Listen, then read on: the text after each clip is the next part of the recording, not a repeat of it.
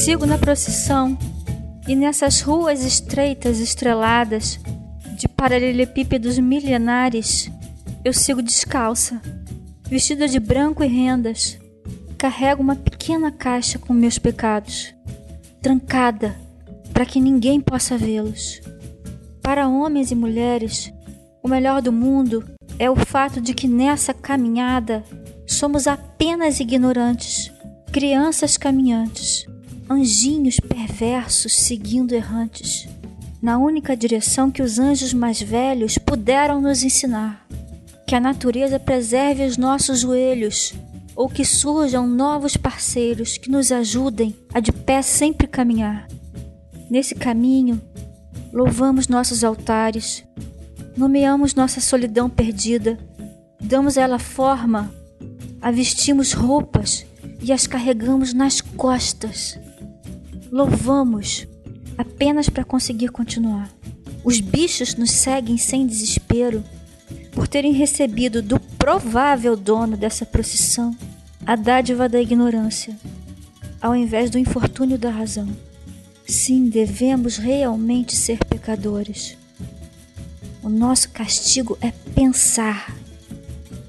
Se fôssemos ainda animais, tudo que se encontra hoje nessa caixa pesada, nessa longa caminhada, estaria em outra procissão.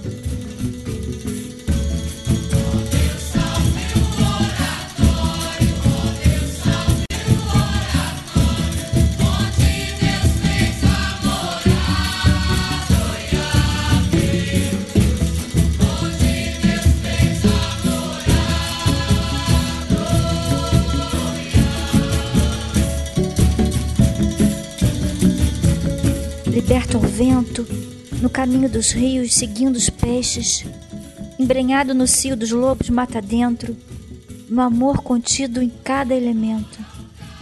Quem nos dera durante essa procissão resolvêssemos voltar atrás, por algum motivo da natureza, parássemos estupefatos olhando uns aos outros, de fato, e corrêssemos para o início de tudo, despindo ideias, arrancando as roupas, adornos sociais, pendurucalhos matrimoniais, beatas repetidas, velhos desanimados, meninos desamparados, caucasianas e mulatas, guerreiros e malandros, mendigos e magnatas, quebrando caixas, libertando almas, inspirando e expirando imagens. Apenas viver já é caminhar. Nossos caminhos não são ruas. Encontram-se embaralhados na terra, no céu e no mar. Esse sim é o nosso único altar. E finalmente percebendo que tudo, tudo é sagrado, cada pecado por nós mesmos condenado. E assim sendo, nesse momento, retrocedêssemos nossas orações aos idiomas e antes das palavras e palavrões, aos grunhidos, que sejam gemidos, dirigidos assim à mais perfeita impossibilidade e ao verdadeiro e único sentido de rezar.